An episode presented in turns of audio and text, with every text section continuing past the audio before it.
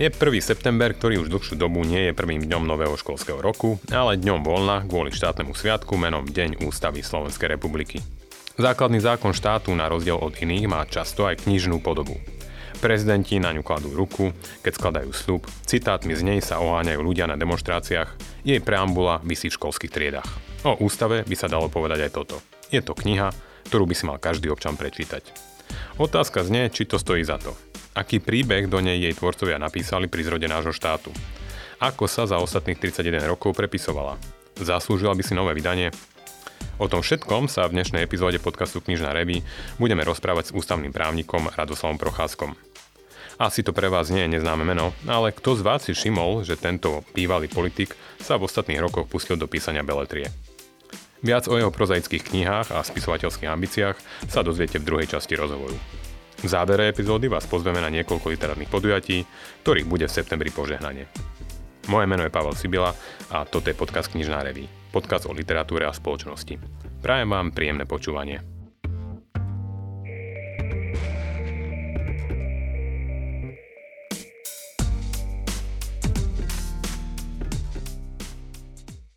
Dobrý deň, pán Procházka, vítajte v našom podcaste Knižná reví. Som rád, že ste prijali pozvanie. Dobrý deň, prejem a ďakujem pekne za to pozvanie. Budeme sa dnes rozprávať e, o dvoch témach, o ústave, e, keďže dnes, v deň, keď tento podcast vychádza, je štátny sviatok, e, Deň ústavy Slovenskej republiky, ale taktiež sa budeme ho rozprávať o vašich, vašej spisovateľskej dráhe. Začneme s tou ústavou. Vy ste ústavný právnik, často to býva uvádzané v médiách a vyjadrujete sa k ústave a ste kandidovali za ústavného sudcu. Ústavný právnik z môjho pohľadu nie je úplne najlukratívnejšia právnická špecializácia tých pojednávaní pred ústavným súdom. Človek, ktorý sa venuje ústavnému právu, možno nikdy nezažije. A kde sú vaš, korene vašej vášne pre ústavný zákon, pre ústavu, ktorá má taký filozofický rozmer? Nie je to, je to najpraktickejšie právo. Asi to súvisí s môjim záujmom o verejný priestor ako taký a, a, a veď ústava uh, reguluje práve prevádzku v tom verejnom priestore a, a tie korene toho záujmu sú možno v záujme o ten vzťah medzi mocou a človekom. Lebo veď ten vlastne ústava uh, upravuje a, a to ma, kedy som bol adolescent, zaujímalo, že ako sa to vlastne človeku stane, že podlieha nejakej moci a, a, a kde vlastne prámení morálna legitimita tej moci a, a právny štát, demokratický právny štát, a ústavná demokracia je jednou z odpovedí práve na tú otázku morálnej legitimity moci. Ale to, vraciam sa úplne k úvodu vašej otázky, tak ono to samozrejme, že, že uh, nie je uh, dostatočné ako zdroj advokátskej obživy, čiže ja mám e, rozsiahlejšiu agendu a okrem trestu a daňového práva robím v podstate všetko. Čiže mám aj korporátnych klientov, pre ktorých riešim obchodnoprávne veci. Hmm. Dobre, ale my sa budeme teda rozprávať hlavne o ústave. Naznačil som tiež úvode, ale povedal som, že budeme sa rozprávať aj o vašej spisovateľskej dráhe. A keď sa pozrieme na Ústavu Slovenskej republiky ako literárny text, ako by sme ju mohli hodnotiť z pohľadu možno štýlu, z pohľadu príbehu, ktorý do tej ústavy vpísali jej tvorcovia a možno aj v porovnaní s ostatnými ústavami iných štátov? To je dobrá otázka, lebo ona vlastne umožňuje aj taký širší pohľad alebo uchopenie tej témy z takej širšej perspektívy, že či u nás vo verejnom priestore majú estetické kritéria nejaký zásadný význam. Ja osobne mám pocit, že ani nie. Že, že, že tie, tie kritéria konotované dobrým vkusom a, a, a estetikou vlastne nie sú, nie sú úplne podstatné, respektíve len veľmi, veľmi marginálne.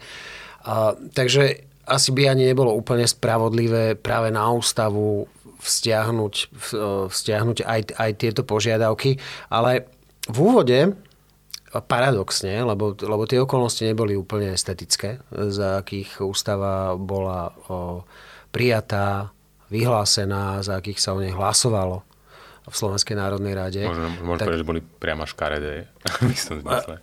Hej, boli typicky nevkusné. A, tak na, napriek tomu to, to malo, že bol, ten text bol z toho formálneho hľadiska, aj z toho obsahového, aj z toho obsahového v poriadku, ale, ale dnes aj tie funkcionálne, aj tie estetické kritéria alebo tie požiadavky splňa ústava menej ako, ako v čase, keď vznikla. Asi logicky, hej, že je amortizovaná časom a používaním a spôsobom, akým sa ňou zaobchádzalo.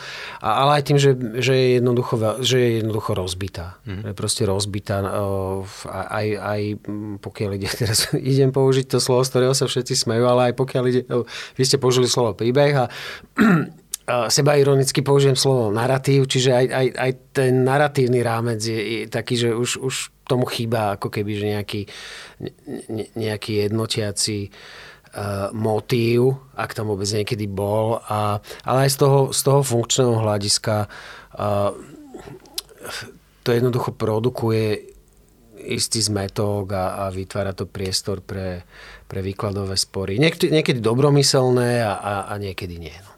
Tá absencia nejakého jednotiaceho narratívu asi bude súvisieť aj s pôrodom, vznikom ústavy. A, a, ktorý, a ten jej vznik a tvorba myslím, že trvalo trochu dlhšie ako len, ako len jeden záver leta, ktoré symbolizuje posedenie dvoch pánov bez saka v záhrade Willy Tugendhat. Trvalo to možno ľudia si predstavujú, že 1. september, tak pár týždňov predtým niekto napísal ústavu, ale myslím, že to trvalo trochu dlhšie. Ak by ste mohli možno poslucháčom našim povedať, že aký, aký, aký bol ten príbeh vzniku ústavy Slovenskej republiky. Viem, že je to dlhý príbeh, ale... ale... Áno, aj, aj sa o ňom veľa hovorilo a mnohí asi aj kvalifikovanejší ho popisovali, ale mne sa tu zdá zaujímavé to, čo ste vlastne do toho teraz vniesli, že azda by sme nejaký jednotiaci motív vedeli v tom príbehu nájsť a mala by ním byť a mohla by ním byť tá štátoprávna emancipácia Slovenska. Ono to súvisí ináč s tou otázkou, na ktorú ste sa pýtali, lebo, lebo taký významný predchodca tej štátoprávnej emancipácie bol, bol ústavný zákon o Československej federácii e, zo 68., ktorý bol účinný od 1. januára 69. A, a práve na, na pôdorise toho federatívneho usporiadania prebiehali aj, ešte aj v 80. rokoch rôzne úvahy o ďalšom vymedzení kompetencií medzi orgány e, federácie a orgány tých e, jednotlivých republik. A potom po tej revolúcii to zadanie vlastne bolo nielen, nielen štátoprávna emancipácia slovenského národa, ale, ale aj emancipácia do, do podoby súčasti rodiny demokratických národov v Európe. Či, čiže prihlásenie sa nielen ako keby že k tej našej špecifickej národnej cyrilometodskej vetve, ale, ale k tomu, že, že chceme byť súčasťou toho, toho demokratického spoločenstva. To, že prax, mocenská prax v tých rokoch 92 až 98 tejto ambícii nezodpovedala a, a teda aspoň nie vždy, alebo, alebo väčšinou nezodpovedala a že, že aj s tou ústavou sa nakladalo úplne inak a, a že je strážcu otec zakladateľ Mečiar nazval chorým prvkom na scéne, tak, tak e, to je indikácia toho, že medzi, medzi tým, čo je na papieri a tým, tým čo je v praxi, býva, býva často priepasný rozdiel. Ale to, to bolo ako, akoby to, že čo dostala tá ústava do vienka, že ona má potvrdiť na úrovni formálno-právnej aj symbolickej to, že, že Slováci sú samostatný štátotvorný národ, ktorý ten štát má a, a, a chce, aby ten štát bol súčasťou do európskeho spoločenstva ten úvod a vznik ústavy, ale vznik Slovenskej republiky možno v niečom predurčil aj tie ďalšie roky. Bolo tam krátke, dlhé, neviem, niekoľko rokov, 3 roky možno, keď sa zákonodárci, poslanci nového štátu tej ústavy prakticky nedotýkali. Ale potom, potom sa to rozbehlo a myslím, že do dnešných dní, ak, ak dobre rátam, tak to možno bude už až už 40 noviel alebo ústavných zákonov, ktoré, ktoré poslanci Národnej rady schválili. A, a, vy ste vo svojej knihe Rozhádzaná republika nazvali ústavu aj pucle poskladané aj, aj z náhodných záchvatov velikárstva. A teda tých záchvatov bolo niekoľko, ako som povedal.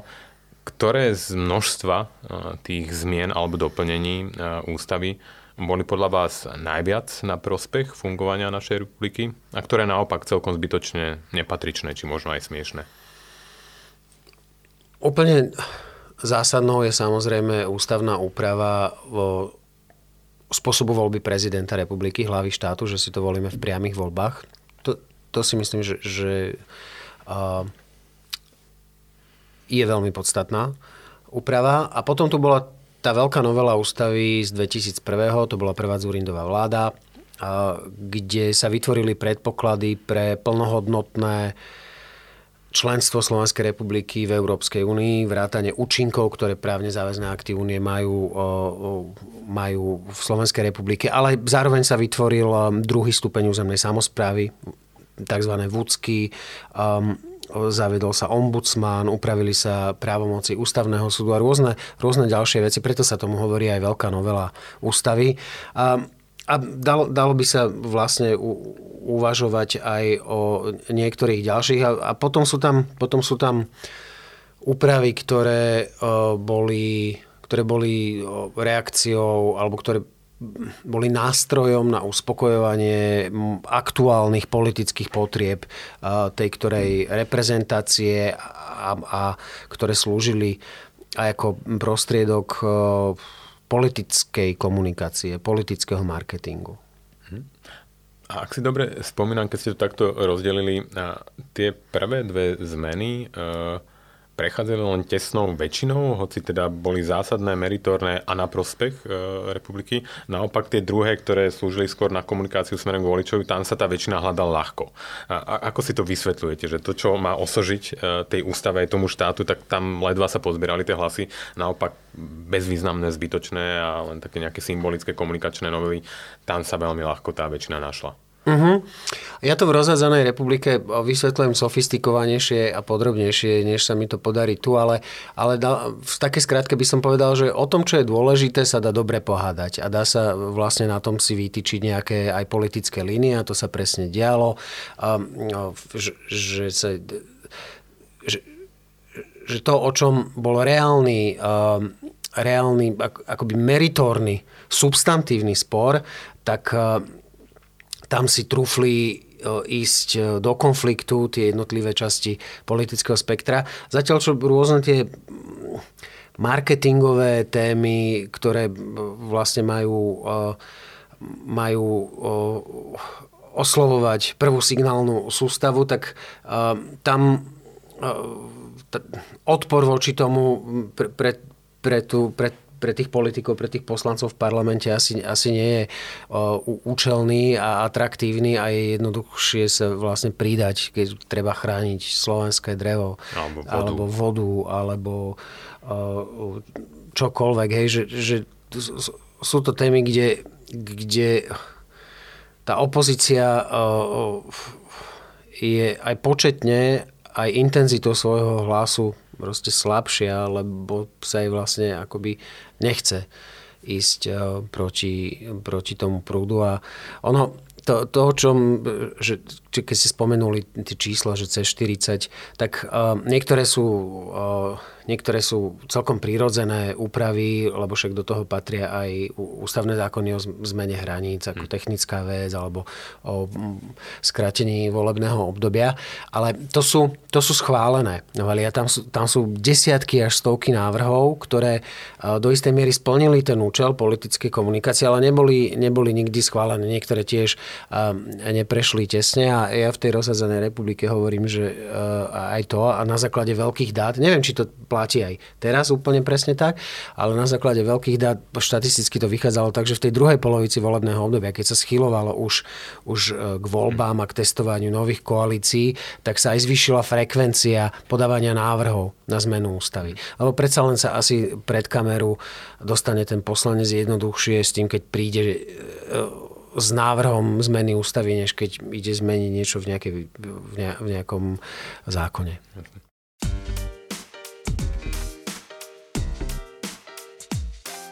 Počúvate?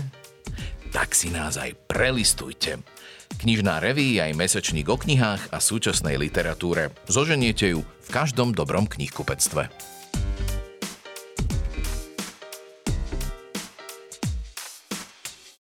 Vy ste podpísaný alebo spolutvorcom dvoch uh, noviel ústavy, ak, ak si je dobre pamätám z vašej knihy. A jednu z tých noviel dá sa povedať, že žijeme dnes a, a tá novela vlastne upravovala situáciu, keď uh, vládne vláda bez dôvery, a kde do, v tom dovtedajšom znení nebolo úplne jasné, na čo všetko má mandát. A tak sa teda politické špičky po páde radičovej vlády dohodli, že mali by sme túto situáciu nejako ošetriť v ústave a vznikla novela pomerne rýchlo. Ako z dnešného pohľadu, keď už vlastne druhýkrát zažíme tú situáciu a tá novela akoby sa uplatňuje v praxi, ako dobre sa to v tom čase za pomerne krátku dobu napísalo? Myslelo sa na všetko, alebo prax ukázala, že no, predsa len sú tu nejaké situácie, na ktoré sme vtedy nemysleli a vyžadalo by sa to ešte, ešte nejakú úpravu. Ono sa to vtedy písalo o, v odpovedi na inú potrebu a s iným teda účelom, než, než o akom sa bavíme dnes, lebo celé to vzniklo tak, že, že pán prezident Gašparovič povedal, že nepoverí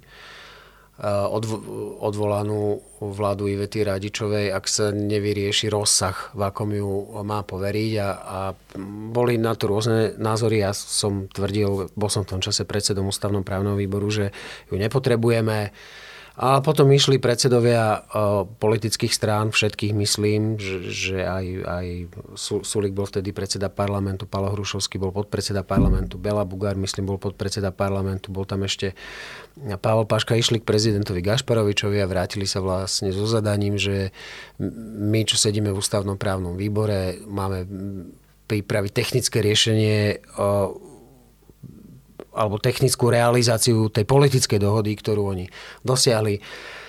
To sme spravili, to okolo toho sú rôzne také akože drobné kuriozity, ale nie, nie je úplne zaujímavé.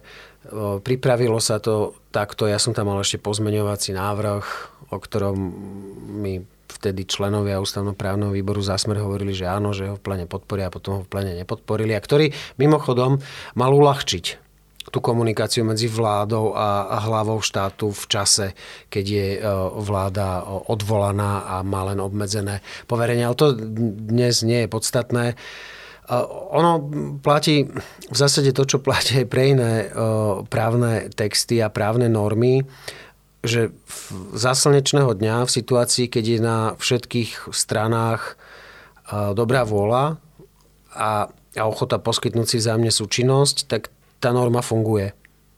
A možno by tam ani nemusela byť v takom prípade, hej? alebo by vytýčila len základný rámec. A, a v situácii, keď, keď tam vlastne nie je dosť dobrej vôle a, a dosť dobrej, dobrých úmyslov na každej strane, tak vznikajú medzery, otázniky, pochybnosti a, a tá norma potom nefunguje tak dobre, ako by mala. To je napríklad situácia, keď podá demisiu minister vlády bez dôvery, ktorá je len poverená, hej, že tam to nie je nejak ošetrené, že nie je možné menovať, nejak dostať nového človeka do, do funkcie. Hej, dobre? Áno, taký je, taký je v právnej doktríne teraz konsenzus, že sa to nedá. Že keď e, sa člen tej poverenej vlády buď vzdá funkcie, alebo mu prezidentka odoberie poverenie, tak už tam nevie dostať ako keby že nikoho ďalšieho zvonku. A si to má aj svoju logiku, ale má to logiku aj cez prízmu toho, že takáto vláda by mala fungovať len po nevyhnutný čas. Hej, že ona môže fungovať len v nevyhnut konkrétnom rozsahu, hej, že má obmedzené to poverenie, ale to poverenie je obmedzené e, práve preto, že sa predpokladá, že takto obmedzená vláda tam bude len dovtedy, kým tam byť musí. To znamená, kým nevznikne nová vláda s plnohodnotným demokratickým mandátom a ten sa odovzdáva vo voľbách. Je, že kým jednoducho neprídu ľudia znovu voliť a nezvolia si nový parlament, ktorý dá alebo nedá dôveru novej vláde. A, takže to, to, sú, to sú spojené nádoby, ke, ak by sa uplatnil ten predpoklad. Tá, o, myslím si, že Radičovej vláde to trvalo, ja neviem, 4 mesiace, možno 4,5 mesiaca medzi jej pádom a voľbami. A voľbami. Dnes to máme viac ako dvojnásobok vlastne od pádu po, po voľby a mnohé z tých vecí, hm ktorým verejná prevádzka musela čeliť. Mnohé z tých vecí boli spôsobené práve tým, že áno, obmedzená vláda, ale nie úplne obmedzené trvanie. trochu filozofická otázka na záver tejto časti našej debaty. Potrebuje Slovensko novú ústavu, alebo aspoň e, obmedziť možnosť zákonodárcov e, meniť ju a doplňať s takou ľahkosťou, ako sa to e, dialo doteraz? Alebo naopak náš štát ako demokratický štát má nejakú perspektívu aj s jeho aktuálnym základným zákonom? Je, je to určite nadlhšie, že? Odpovede na takúto otázku, to nám je obidvom jasné.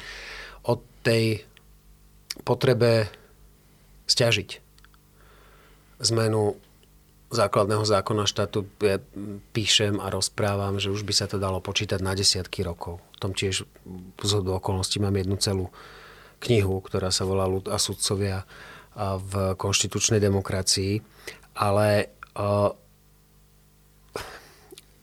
ak, ak, ak by sme aj mali fungu...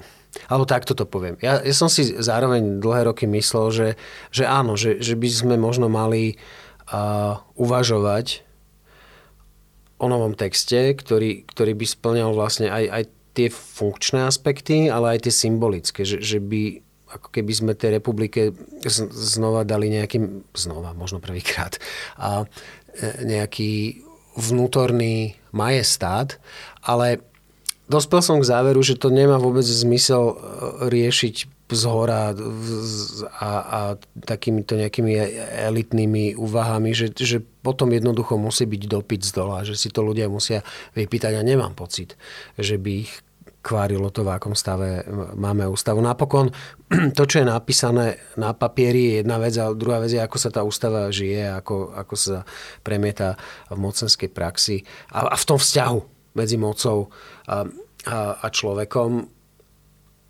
to si myslím, že je do výraznej miery kultúrna vec. Aj, že, že môžeme mať tú ústavu úplne inú, najfamoznejšiu, ako sa dá vymyslieť, ale tá kultúra sa sama o sebe tým nezmení. Takže necítim ani ja osobne žiadny pretlak smerom k tomu, že poďme sa teraz zachraňovať, teraz je obľúbené, že poďme zachrániť demokraciu tým, že si spravíme lepšiu ústavu.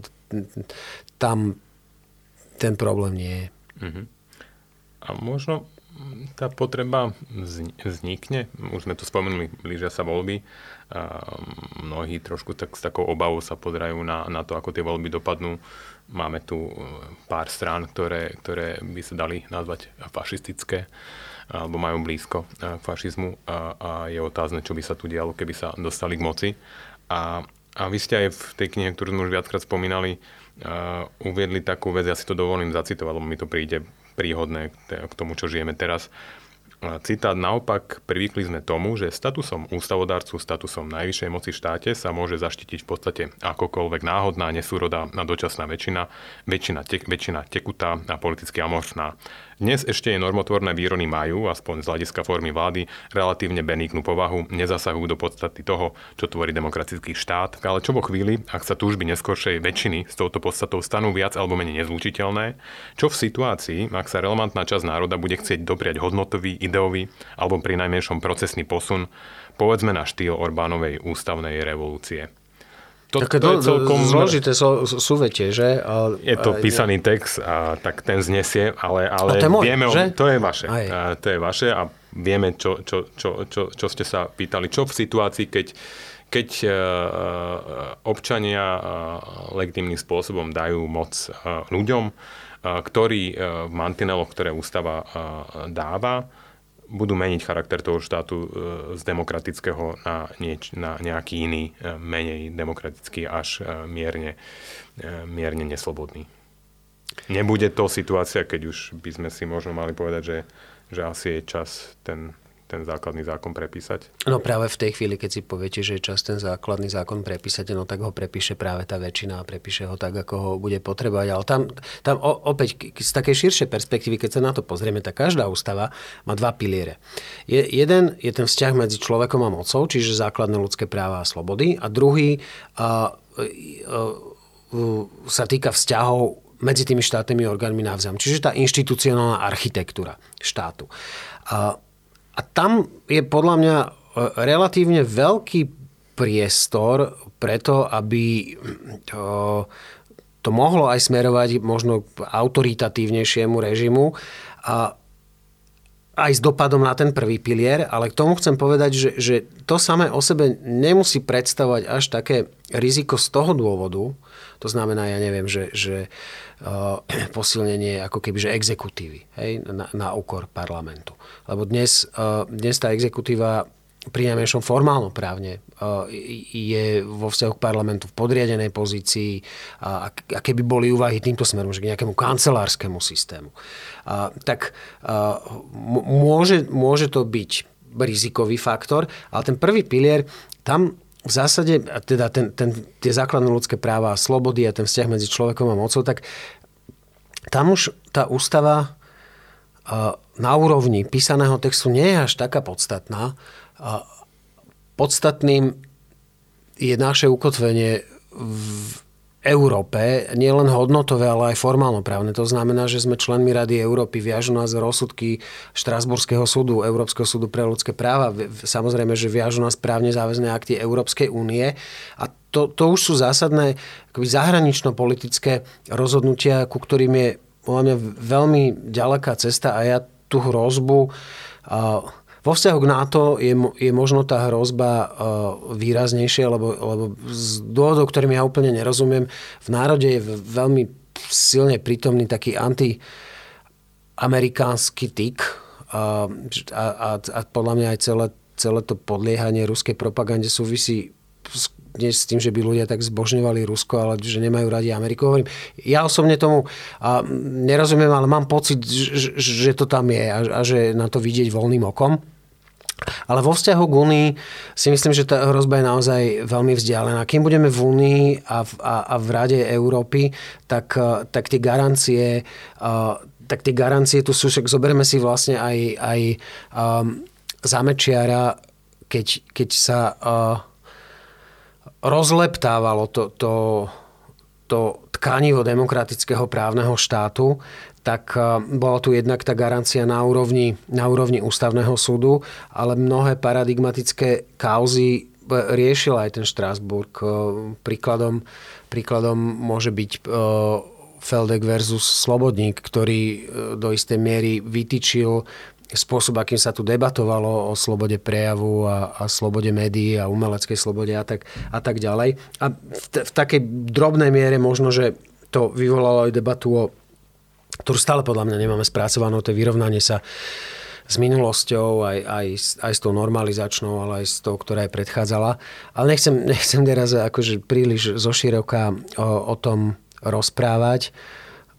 O, po, poviem to tak, ako som to vlastne písal v tej knihe Ľud a sudcovia, že o, ak by ústava mala byť tým, čo zachráni občianskú spoločnosť alebo národ alebo štát pred ním samým, pred tým, čo, čo, čo, čo je v ňom zlé, tak, tak si myslím, že, to, že na ňu kladieme príliš vysoké ambície, že v konečnom dôsledku to je tá občianská spoločnosť a je to ten národ, je to to, to národné občianské spoločenstvo, ktoré o, sa buď vschopí a vyberie si systém obmedzenej vlády, kde pánujú brzdy a protiváhy a nejaké záruky, aj, aj hmotnoprávne, aj procesné, ale, alebo sa nechá zviesť na ceste a vyberie si pevnú ruku o, alebo prísľub pevnej ruky so všetkými um, dopadmi, ktoré to má, veď, veď sa stačí pozrieť naozaj na, to Maďarsko, že tá pevná ruka, čo všetko slúbila a aký efekt to má vo vzťahu k životnej úrovni tých ľudí, ktorí tým slubom uverili. Tá životná úroveň ľudí, ktorí to slubovali, čiže Orbána a jeho partie, tá, mám pocit, že je výborná, že je čoraz lepšia, ale neviem, dobre, ne, ne, nechcem e, zabiehať úplne do všetkého, ale tak spontán, spontánna debata. Ďakujem.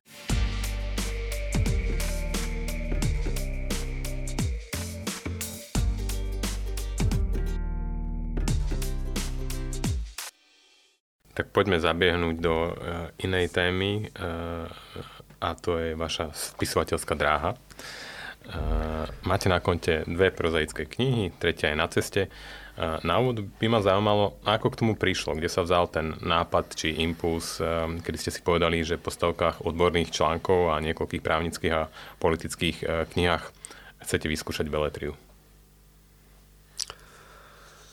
Ja som vášnivý čitateľ beletrie. Čítam beletrie oveľa viacej, ako čítam odbornej literatúry. Vždy som to tak mal. Uh, možno, že s krátkou výnimkou doktoránskeho štúdia, uh, kedy som teda čítal viacej odbornej literatúry ako beletrie. Tak, a, a tam niekde to as, asi ja tým, a, a napísal som viacero kníh predtým, aj keď teda iných, uh, tak uh, a zároveň teda som si vždy myslel, že človek nemá písať len preto, aby písal, že musí mať nejakú vnútornú potrebu. Že, mu, že, musí, že musí cítiť, že to chce napísať. A ak sa to nejako zbehlo. A plus asi aj také okolnosti vonkajšie, že, že musí mať človek na to aj priestor, taký že časový, hej, že úplne realistický, realistický faktor. A, a asi som mal vtedy v kancelárii eh, hluchšie obdobie. A, Už ste boli mimo politiky? Čiže... To áno, však tam som napokon uh, bol dosť krátko, keď, keď to teda dám do dĺžky svojho do, dospelého života a doterajšej. Uh, tak uh, tak to nejako bolo, že, že Záhaľka uh, záhaľka vo mne vždycky vzbudzuje výčitky, že mi je to blbé proste ne, ne, nebyť v nejakom násadení pracovnom, tak som to takto uchopil. Mhm. V tej mojej otázke som povedal, že máte na konte teda dve knihy, ale čitatelia by si mohli vygoogliť len jednu, pretože tú prvú ste napísali ešte pod pseudonymom. Môžeme teraz tu prvýkrát prezradiť, ako sa volal váš debut a pod akým menom vyšiel? Môj beletristický debut uh, sa volá Na brehu spieva dáv a vyšiel pod pseudonymom Michal Franka. Uh, ja som uh, pokrstený ako Radoslav Michal, takže Michal je vlastne moje vlastné stredné meno a Franka je priezvisko jedného z mojich priamých predkov. Takže takto ten pseudonym vznikol. Uh, asi, asi je prirodzené sa spýtať, že prečo vlastne pseudonymne a nie pod vlastným menom. A na to odpoviem úplne otvorene, lebo to má len jeden jediný dôvod. Ja som pre svoju prvú beletristickú knihu chcel objektívne zaobchádzanie. Chcel, chcel som, aby vlastne bola posúdená, hodnotená bez nánosov, názorov na mňa ako osobu a neviem, že či to bolo tým pseudonymom, alebo by to tak bolo dopadlo, aj keby som ju vydal pod vlastným menom, ale tie recenzie na tú prvú knihu boli priaznivé, niektoré veľmi priaznivé. Tak mo, mo, možno to s tým súvisí a možno nie. Jednou z takých tém tej knihy je aj, keby som to tak nazval, peklo na sociálnych sieťach, ktoré si zažije hlavná hrdinka bol možno aj toto jeden z takých uh, malých dôvodov, že ísť uh, s tou knihou von pod pseudonymom, že nezažiť to peklo na sociálnych sieťach, keď diskutujúci a, a možno čitatelia a recenzenti nebudú diskutovať o tej knihe a obsahu a o štýle, ale viac o vás ako o osobe? V tom čase podľa mňa ma toto už e, netrapilo a skôr mi išlo o, o postoj a teraz dúfam, že sa nikto ne, nebude cítiť dotknutý, ale, ale relevant, relevantných hlasov, to znamená relevantných názorov, čiže že ľudí, ktorí literatúre rozumejú a vedia ju posúdiť a išlo mi o to, aby, aby literárna kritika proste sa na tú knihu pozrela nestrannými, nezaujatými očami. Ale zaujímavé je, že, že spomínate to peklo na sociálnych sieťach ako jednu z hlavných tém, lebo som si všimol, že, že pri tejto knihe špeciálne si, si v nej akoby každý nachádza niečo iné ako hlavnú tému a, a pre mňa tou hlavnou témou, keď som to začal písať, tak bola skôr, a, a to, to, to je možno paradox, lebo začal som to písať asi 4 alebo 5 mesiacov pred covidom. Alebo možno ešte trošku dlhšie e, pred covidom, že vlastne keď začal covid, tak ja som to mal odovzdané už vo vydavateľstve. A tá, tá téma, ktorú, ktorú, ja, ktorú ja som sa chcel zaoberať, bola, že krehkosť nášho pohodlného spôsobu života, aké zraniteľné to je a ako rýchlo sa to vie vlastne zrútiť. A ja som to teda samozrejme ne, nepopisoval na príklade pandémie, ale na príklade tej apokalipsy v hlavnom meste, takej smetiarskej. Nechcem prezrázať úplne všetko z tej knihy, lebo určite po tomto podcaste sa budú desiatky a stovky čitateľov plne siapať a budú čítať prvýkrát. Tak to, to, to bola tá téma a potom ale samozrejme, že som tie, jak som tie postavy nechal žiť vlastným životom a jak, jak vlastne som im nezasahoval do toho, že čo si majú myslieť a čo majú robiť, tak, tak, sa, tak vlastne vznikla aj tá téma, ktorá ako keby sa na konci stala dominantnejšou a, a to je, a to je ten DAO. Ten DAO na internete, ktorý dokáže šialené veci. A to, a to sa nebaví, to sa bavíme, že toto som ja kedy písal, že 4 roky dozadu. A že ešte sme inde, podľa mňa dnes. A druhá vaša kniha, ktorá už išla pod vašim menom, sa volá Brichtov boj. Opisuje príbeh rodinnej architektonickej firmy, a teda jedného z tých architektov a, a, a tej firme developer nezaplatí za prácu. Ehm, je tam viacero momentov, ktoré ma zaujali. Poznačil som si ale dve vety, ktoré hovorí advokát, ehm, ktorý radí hlavnému hrdinovi príbehu architektovi Martinovi Brichtovi. A hovorí mu následovné. Ehm, ja som vám predsa na samotnom začiatku hovoril, že dohoda je vždy lepšia ako súd. Že súd je čistá lotéria. No, tak e, toto keď si človek prečíta, ktorý zatiaľ, našťastie dajme tomu, nemal skúsenosť so slovenskými súdmi a prečíta si to v knihe beletristickej, tak stále sa asi zamyslí, že je to len spisovateľská hyperbola, alebo keďže autorom je advokát, ktorý má niečo odžité a niečo e, e, pred súdmi, tak, tak je to naozaj, že by ste sa podpísali pod túto vetu ako aj ako advokát, ktorý, ktorý pred, pred súdmi niečo a v sporoch niečo zažil. Tak v Brichtovom boji myslím si, že na začiatku taký disclaimer, že tie postavy rozprávajú same za seba a že to nie je hlas autora a nie je to čistá lotéria. S tým ale, že, že viete, keď máte, to, toto boli že veľké firmy na jednej a na druhej strane, ktoré majú kvalitné právne zastúpenie a keď, keď už je na oboch stranách právne, kvalifikované právne zastúpenie, tak, tak vie posúdiť, že či má zmysel alebo nemá zmysel ísť do toho súdu.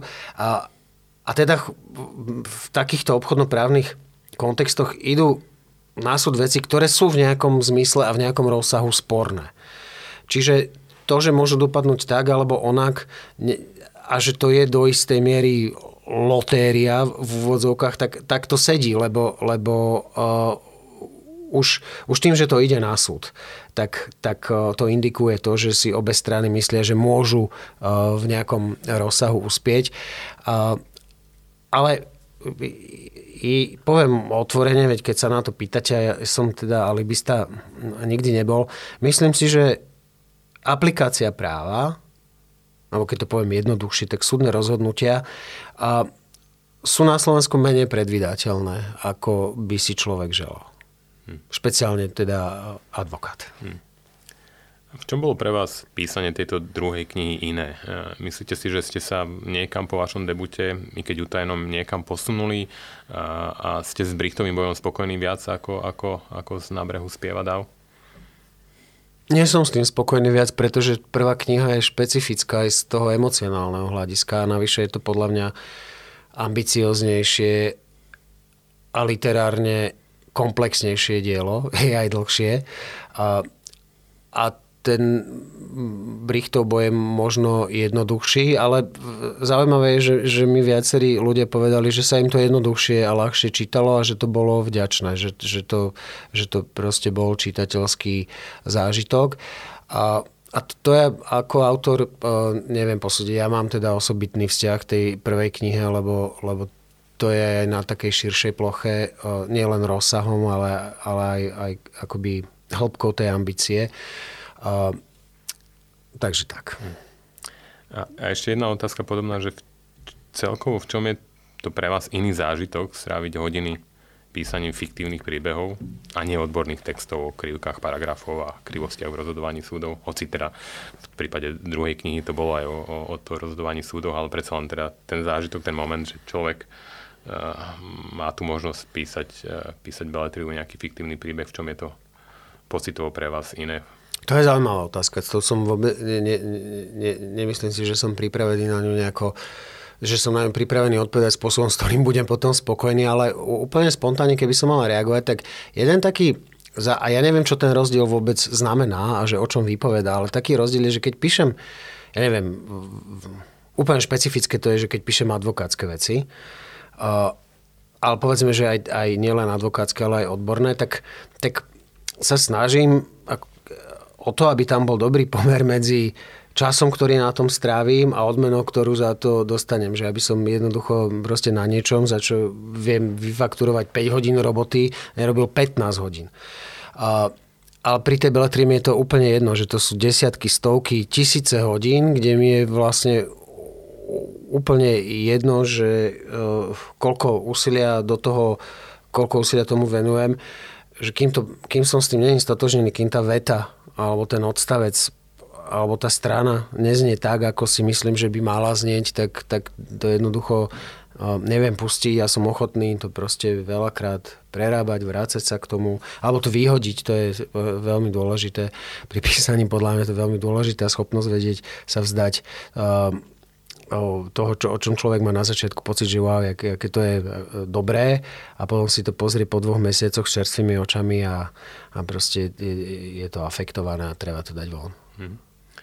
Tento rok, ak mám dobré informácie, pôjde do tlače vaša tretia kniha. O čom bude? Už čo skoro pôjde do tlače tretia kniha, kratšia ešte ako tá druhá, čiže je to rozsahom skôr novela. Volá sa Domov na juhovýchod a hlavná postava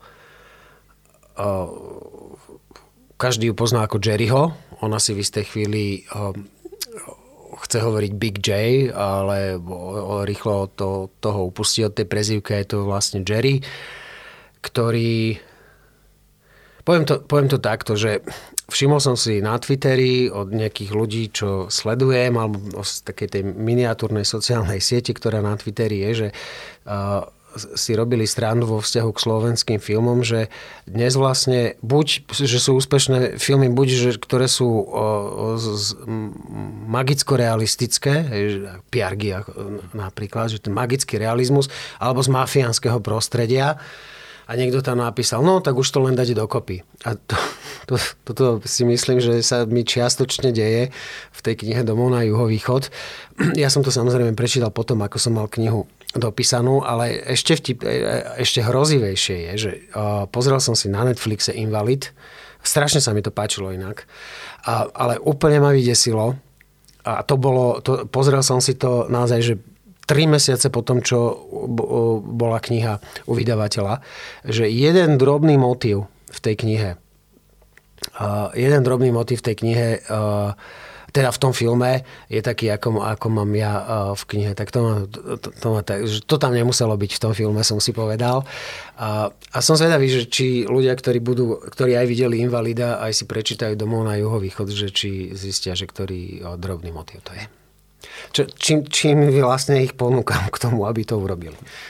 V úvode nášho rozhovoru ste povedali, že ste odjak živa veľa čítali a teraz sa rozprávame o vašich knihách a nejakej spisovateľskej dráhe. Máte aj nejaké spisovateľské vzory alebo sú autory, ktorých, ktorých eh, prácu, ktorých písanie obdivujete? Určite mám obľúbených autorov a neviem, či to sú spisovateľské vzory, lebo to, to, to sa podľa mňa tak asi ani nedá, že, že človek chce písať ako niekto iný. Ja som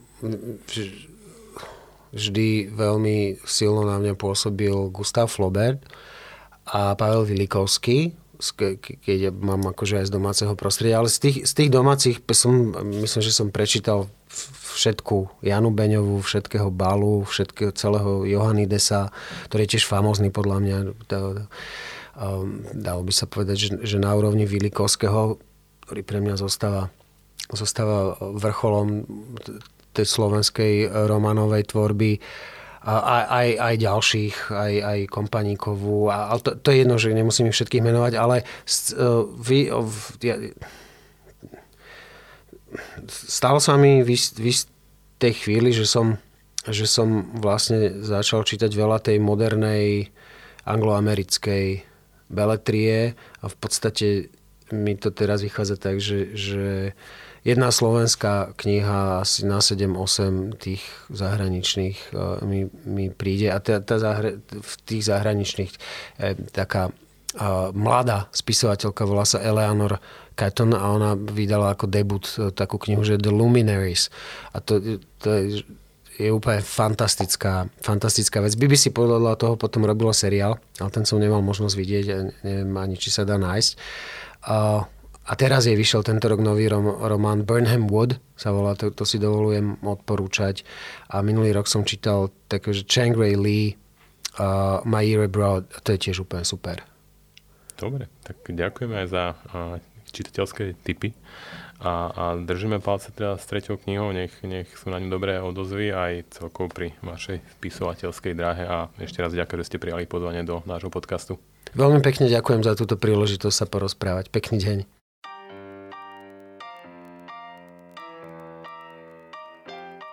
Vypočuli ste si prvú septembrovú epizódu podcastu Knižná revy. V novinových stánkoch a dobrých knihkupectvách ešte nájdete aj letné číslo nášho tlačeného mesačníka. Okrem hodnotenia všetkých zaujímavých kníh od slovenských autorov a autoriek, ktoré vyšli v minulom roku, v ňom nájdete aj výborný rozhovor s polským spisovateľom Andrzejom Stašukom. September bude bohatý na literárne podujatia a Slovenské literárne centrum je partnerom viacerým z nich. Druhý septembrový víkend sa v Prešove v priestore kaverne Libreso Books and Coffee uskutoční literárny festival 451 stupňov. V rovnakom termíne bude v Bratislavskej Dubravke spomienka na Deža, celodňové podujatie venované hudobníkovi Dežovi Ursinimu. Posledný septembrový víkend si spravte výlet na sever Slovenska do Dolného Kubína na besedu O čom píšu Oravci alebo do Novej synagógy v Žiline na Žilinský literárny festival, kde pre vás pripravili bohatý trojdňový literárny program. Na tvorbe tohto podcastu sa okrem hostia Radoslava Procházku a moderátora Pavla Sibilu podielala aj produkčná Eva Ilievsky a o strich sa postaral Michal Štepán.